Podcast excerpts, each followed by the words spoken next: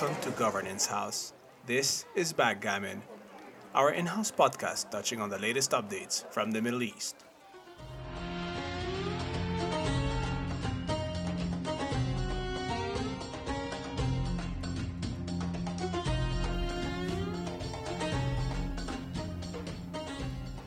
Welcome to Backgammon. My name is Ghadi Sary and I'm joined by my colleague Dr. John Holland McCowan. Today, we will be starting with Turkey, followed by the latest security and political developments from Israel, before we touch upon developments on Syria and elsewhere. Sounds like a plan. In fact, I think this goes quite nicely with the name of our podcast, no? Well, yeah, you know the Middle Eastern name for backgammon is Shesh Besh. Uh, shesh is six in Hebrew and Besh is five in Turkish. Huh. And frankly, I thought you would you were spot on in our last conversation about Turkey's positioning uh, vis-a-vis uh, the war in Ukraine, including Turkey's attempt at mediation. So I wanted to start with that. Um, Right. In fact, I think that the whole episode with the Turkish attempt at mediation, it, it does show a shift in the thinking of the Turkish leadership, don't you think?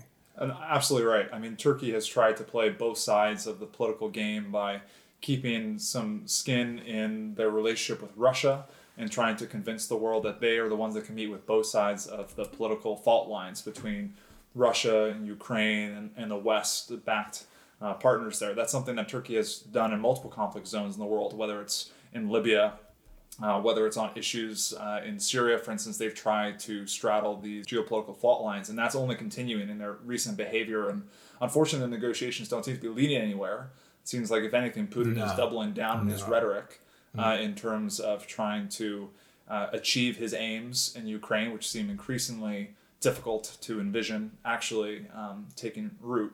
True. I, I think more broadly though, this is sort of it's a new attempt at I think the zero problem policy that you may remember from the mid two thousands under the former Turkish foreign minister and Erdogan, former ally. Uh, Davut- Davutoglu, yeah. Exactly. Yeah. Uh, whereby Turkey was supposedly to solve all its major issues with its many neighbors and could build these beneficial ties and relationships. And ultimately, I think the Arab Spring and how Turkey tried to repivot, become more of a powerful actor in the in the region by The happy days, huh? yeah, well, I mean, it was just a, a, an the latest instance of a swerve in Turkish foreign policy that it's, I think, the ramifications of them coming to support the Muslim Brotherhood and their proxies throughout the Middle East um, ultimately lost them more friends than gained them. And so I think nowadays this sort of rapprochement that Erdogan and company are trying to forge with many Middle Eastern countries, including Israel, which we can talk more about. I think that's a very interesting sub issue.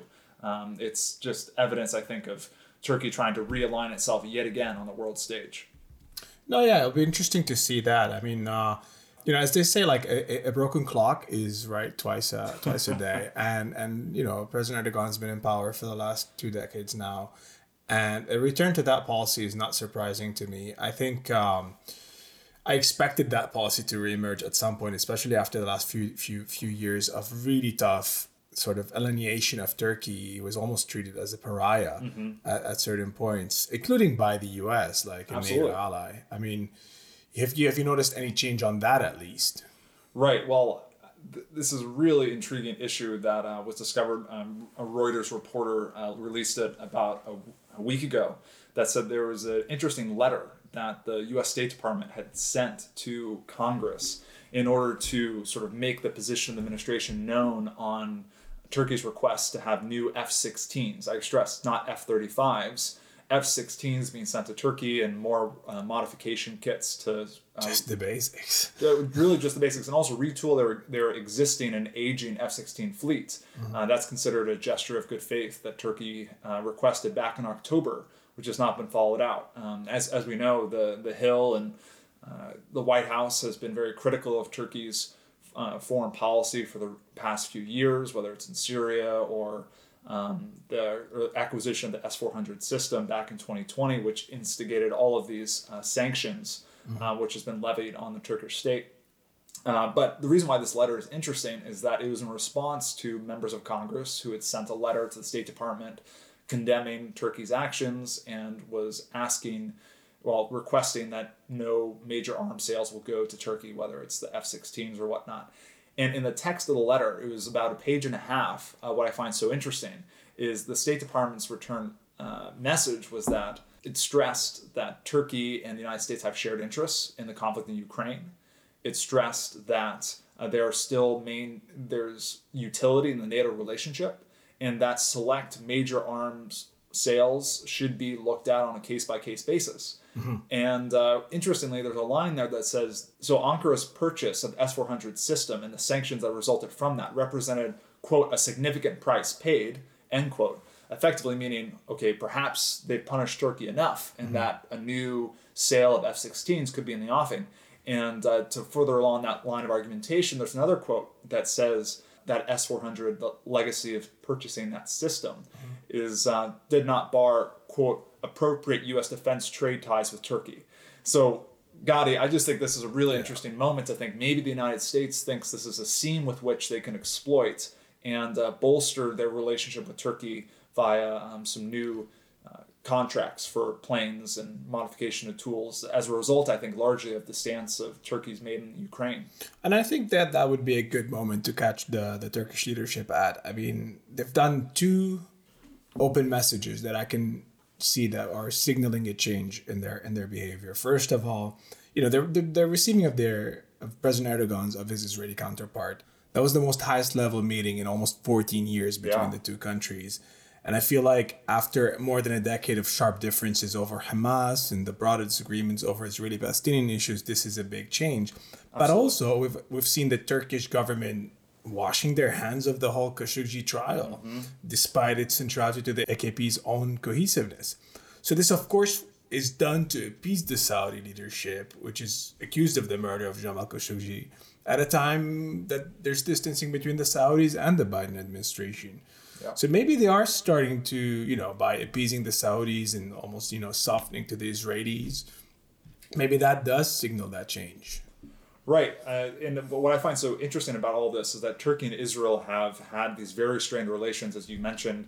The Israeli president visited uh, Turkey, and that's the highest level meeting in 14 years as a result of these issues you talked about, largely over the Palestinian and Israeli conflict.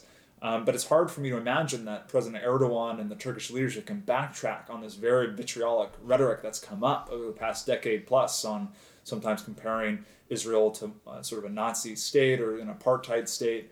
Um, these are things that it's hard for me to imagine how you can easily dovetail that into better relationships, uh, knowing that you have this legacy of rhetoric that's uh, baggage. Well, yeah, the matter of rhetoric is extremely important in that. Hmm. President Erdogan and his party have, for the last decade, espoused a quite an Islamic rhetoric when mm-hmm. it came to issues in Palestine and, and Israel. And I think that was quite a quite a quite a different change now, or, or whether that change is even possible now at a time where, where you've already unleashed the beast in that sense.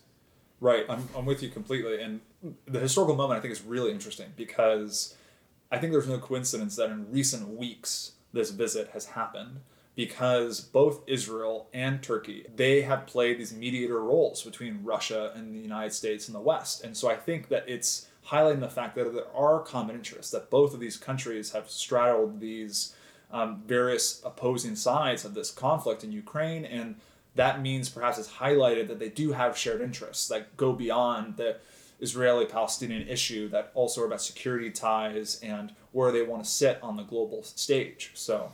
Yeah, and I'm not sure though how how much the general population in either country is capable of grasping a sudden change as as right. they once used to be. So the the last wave of attacks in Israel. I mean that that has been you know uh, blamed on lone wolves, but more than one lone wolf is not a is almost a pack, and I think this is not a coincidence that you know there's been all these attacks that left you know several casualties in Israel. Um, basically the same modus operandi that we'd seen before with ISIS, with other groups um, mm-hmm. of, of radical Islam and it happens in the month of Ramadan that yeah. also you know coincides with uh, Passover, coincides with Easter. Right. Is... But tell me more about that, and what's the significance you think of this sort of cons this. Uh... Well, this is something that is that is interesting to me always. That it's not just these three. It's always a question of whether these three are coinciding or whether they're all the one of the same. Of mm. course, as you know, etymologically, and I think this is going to be interesting to some of our uh, uh, more advanced uh, language followers that uh, Passover or Pesach um, is often translated, or, or, Easter is, is often translated as Fusah in Arabic. Hmm. However, I think the real translation would go to Aramaic, and, and I, I, I oh. blame that on my uh, grandmother who, who spoke about 30% Aramaic in her language, which I never understood. Wow. But um, the word Fashcha in, in Lebanese Aramaic, the word Fashcha means a step or a, a passing. Hmm. So it is Passover as, as Fashcha rather than, than, than, than uh, fusah. And that is all just to say that the intersection of the faith, the intersection of the language, the intersection of the culture is actually expressed in two ways in the Middle East today. And that is largely blame on the rhetoric. One, it is a period of rapprochement, mm-hmm. the whole concept behind the Abrahamic Accords, right? The, right? the idea that these are all one and the same religion. But we're also seeing the other extreme where Ramadan is supposed to be a month where uh, you go to heaven if you attack Jews. That is the ISIS rhetoric, and that is what we've seen in Israel. And sadly, that is what you're seeing some groups encouraging, despite the fact that they are themselves opposed to ISIS. Right. I would like to talk more about that, but if we could briefly just mention that uh, for those that are interested, that Ramadan was also coincided a year ago with the 11 day conflict between Israel and Gaza. And so we're, I mean, I know we're both concerned that this conflict can get out of hand in this particular confluence of exactly. these. Uh, but we cannot ignore, we, you're right, we cannot ignore that. It's not a coincidence. There is a trend here. And I think this is where the, the it is it is a dangerous thing to, conf, to conflate the, the Israeli Palestinian conflict with an Islamic Jewish conflict. And right. this is, I think, where, where the rhetoric can be dangerous. Even for groups that have traditionally opposed Israel, such as Hezbollah, for example. Okay. And this is something that we saw, I think it was in December, that uh, there was an article in a, in a, in a newspaper, Al Akhbar, the one that's, you know, almost basically a Hezbollah newspaper, and it said, um, Glory be to the lone wolf. And it was all about encouraging the lone wolf's attacks in Israel. Right. And yet I had covered lone wolves attacks on the on Hezbollah's stronghold in the southern suburbs in 2013 at you know in my heydays and I saw the aftermath of suicide bombings, I saw the, the aftermath of car bombs on the local population.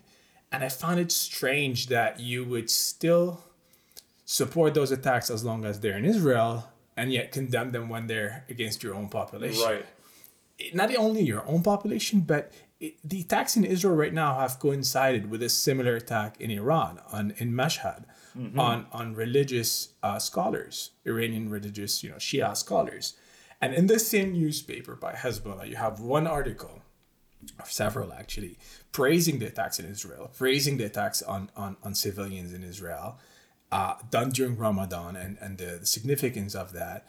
And you have another article that is talking about, you know, the radicalism of ISIS and how you know, this is bad. So this rhetoric is important. And I think that is also going to be hard for the Turkish leadership to walk down from. They're no different than that. The rhetoric by Hamas right now is picking up on that momentum of anti Jewish. It's the holy month of Ramadan. Right. It will be blessed war. And, and that is constantly the risk in the Middle East. And it's not only on that side, also on the Israeli side. You know, you got the biggest event in Israel in the last few months was a, a, a rabbi's funeral, which had like almost hundreds of thousands on the street. In the age of COVID, this is still like the biggest event I've seen. Right. But both sides are still attracted to the religious rhetoric. And if we do not monitor that, we're going to be finding ourselves in yet another conflict in, in the Middle East, in Israel and Palestine. And I think that will be the risk if, if any incident happens at the at the Al-Aqsa Mosque, if settlers are allowed to do, you know, totally that that is again again the risk. But this is important now to see what the Turkish leadership will approach because they are an important, you know, the AKP is an important uh, uh, Islamic uh, rhetoric source. Right.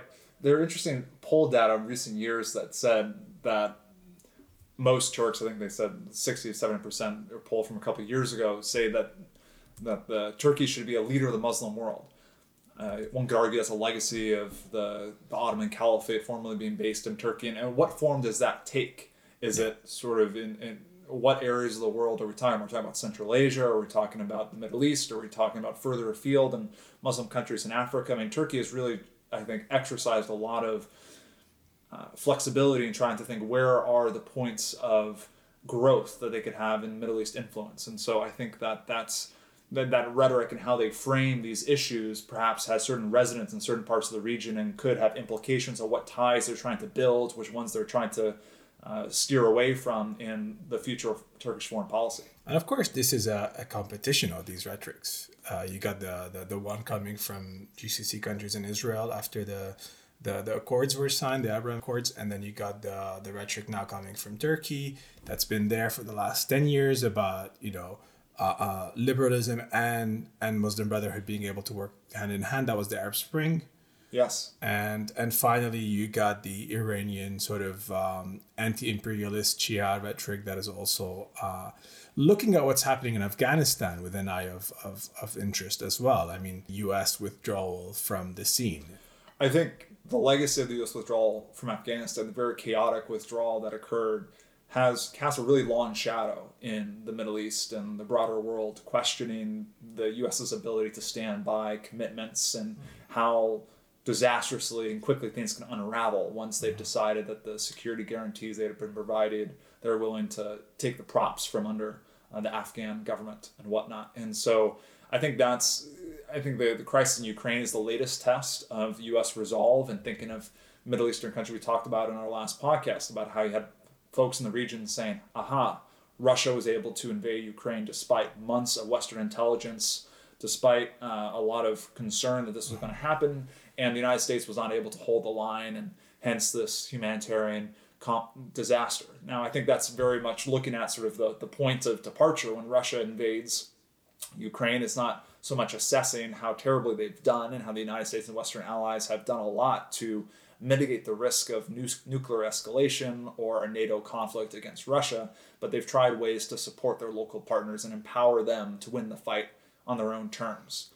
Of course, because the U.S. government is, is, is such a big machine, right? Like you cannot blame pin this on one specific administration but I feel like the the risk that we talked about, I think prior to to to the last elections, when we said that President Trump's isolationism or even his campaign of isolationism was gonna backtrack even for his opponent, who was gonna have to answer back exactly. to the cases that he's talking about, and therefore will follow him in, follow him in his isolationism, and that's what I feel happened to the Biden administration. One of the things that I, I cannot help but notice is that whatever is happening in the field by diplomats, by by um, by people trying to, to, to, negotiate things, is not actually followed up by work in here in DC. Hmm. And this is something that we've also noticed on Syria, for example. Right. Let's talk more about that. Well, we wanted to talk about the um, the news of potentially lifting sanctions, the Caesar sanctions, or at least exempting certain administrations in Syria from the Caesar sanctions. So, of course, as, as we know, the Caesar sanctions engulf all of Syria, the central bank, the government, the Syrian currency, and that's how it's supposed to function. Now, in recent months and weeks, we've heard about exemptions being, you know, potentially given to uh, Egypt and Jordan to allow for uh, energy transfer to Lebanon. Very interesting. As well as exemptions to um, northeast Syria, where the, there's a local Kurdish administration, as well to northwest Syria, where there is a Turkish backed uh, local administration. Because the, the, the subject of the law says the sanctions uh, um, target areas under the control of the Syrian army. So that was the nuance that is right. being played on. Very important distinction. And yet, while Congress has been lobbied into this, this, this, uh, uh, these sanctions, to go backtracking now, so I, I know for a fact that certain officials have met with the Kurdish leadership in the last in northeast Syria, with the SDF and with the uh, with the local administration in the last weeks, and told them that you know brace yourselves, we could be up for the lifting of the sanctions, and you know that that could be great news for the survival of that experience. Right. And yet, I do not see an effort being done here in DC to allow for that. Because I, I, I suspect that Congress people and the Senate will be like, well, why, why are you asking us now to remove these sanctions? You just asked us to put them. And that kind of effort is only possible if there's a presidential proclamation that gives the exemptions. Okay. But from the trend that happened, we saw that Synergy, this company that was given uh, uh, an exemption to exploit the oil in northeast Syria, was not given that exemption again. It was not renewed under uh, uh, the Biden administration, despite the fact that it was given under the Trump administration. Interesting. So if I was to to look at the the signs, I would just say that I do not think that what is being said in the field, what is being said in, in Northeast Syria to, to interlocutors, is actually being followed up by real work in, in DC. And I've tried to reach out to a few uh, um, contacts that are working on the matter. And personally, I believe that they've, they've dodged uh, the question pretty well because I know they don't have the answer. But we'll keep monitoring that. We'll keep an eye on that because I know a lot of companies are interested in doing business there. And I know a lot of, uh, the, Yeah. you know, also this will spell a lot of uh, um, challenge to the Assad regime, which is a long-term U.S. policy. I, I think, Ghadi, you're making me think about some of the themes this week. One of them being that issues that people think are uh, divisible or indivisible actually are quite divisible in this region. Whether it's Hezbollah that says we are always going to uh, oppose Israel occupiers and lone wolf terrorism is something that uh, is a glorious manifestation of God's will to oppose the oppressors, and then very similar tactics are done and claimed by ISIS in Iran, and then it's a deplorable act. Or it's uh, Israel and, and Turkey trying to find ways to mend certain ties, but then not being able to come to agreement on certain other substantive issues, like the broader state of the Israel Palestinian issue, even if they can cooperate on more security relationships. And so I think the challenge and what I think we're trying to achieve is to get folks in our association out there and have policymakers and uh, private companies better understand the nuances in this region and how they're playing on real life examples and crises that sadly are engulfing this region. And so, Absolutely. I mean, people like monocausality, and, and, and we've seen this with the conflict in, in, in Ukraine, and that was somehow simplified, and there was a clear action plan. Where, whereas we failed to have something similar in the Middle East, right? Like a a, um, a, response that corresponded to. I mean, Russia has intervened in Syria, and, and yet it did not have the same response that it got for intervening with European uh, security, for example. But maybe that's why what you were mentioning earlier about the Turkish appeasement, uh, or at least the the the rearmament of the F sixteen uh, uh, fleet and the and their the prospect of it. I mean, we'll see if the sale goes through. I mean, Congress has to uh, give a green light too. I think it's an uphill climb, but it's interesting that the State Department seems there's some daylight there. That perhaps Turkey is in this unique geopolitical moment that they can get some of their demands, not all of their demands, over the coming future. I'm just looking forward to following that very closely over the coming months. Absolutely. And I think the other topic that we touched upon in, in Israel is also to have a look at, at their the internal like political scene. I think that's interesting too, right? Super interesting. So you can imagine that if you're um, Prime Minister Bennett in charge of a very broad coalition um, that encompasses those Israeli Arab parties or far right parties, which of course he's he came from, and you're trying to figure out how are you going to respond to the, the Palestinian Israeli violence. Are you going to maybe be seen as too soft by members of the far right part of the coalition? or to seen as too soft in dealing with this security crisis that's occurring? And maybe that could trigger defections in the ranks of this coalition. We already saw a defection uh, over the past week. Um, one of their Orthodox Jewish members uh, left the coalition, and now it's a split. So you can only imagine that if situation gets even more complicated and the government is trying to manage an Israeli Palestinian flare up and violence right now, that this government, as it is, that the same government that's also normalizing relationships with countries in the Middle East at an incredible pace, uh, that could be uh, critically endangered. That Netanyahu may return to power.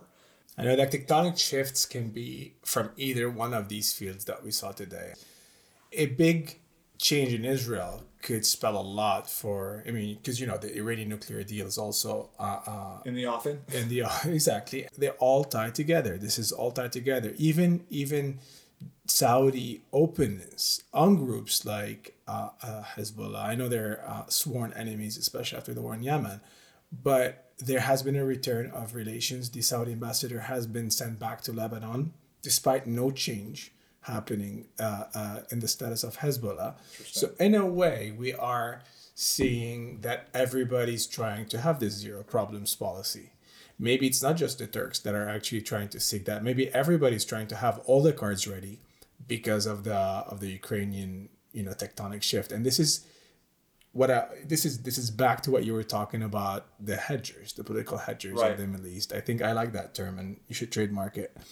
But Well, I, I certainly not invented, but it's something that I know my research is really focused on is trying to understand how, when push comes to shove, when people are thinking very critically about the utility of having Russia as a partner or an ally, or the United States or Europe as partners and allies, then, as you said, you have this tectonic shift of conflict in Ukraine uh, that has huge implications for the political and economic landscape of the Middle East. It's showing in stark relief how countries are trying to navigate uh, their diverse foreign policy portfolios. Yeah. and uh, so I think it's just a remarkably interesting time to get at the root of many of these states that are across the Middle East that are dealing with a real world crisis that engulfs much of the globe. Yeah, and I'm sure that we will keep following on that until our next podcast and in our client briefings until then. Um, our bios and our fellow colleagues are on the website www.governancehouse.me, and you can always contact us with questions or comments using the form. This was Backgammon.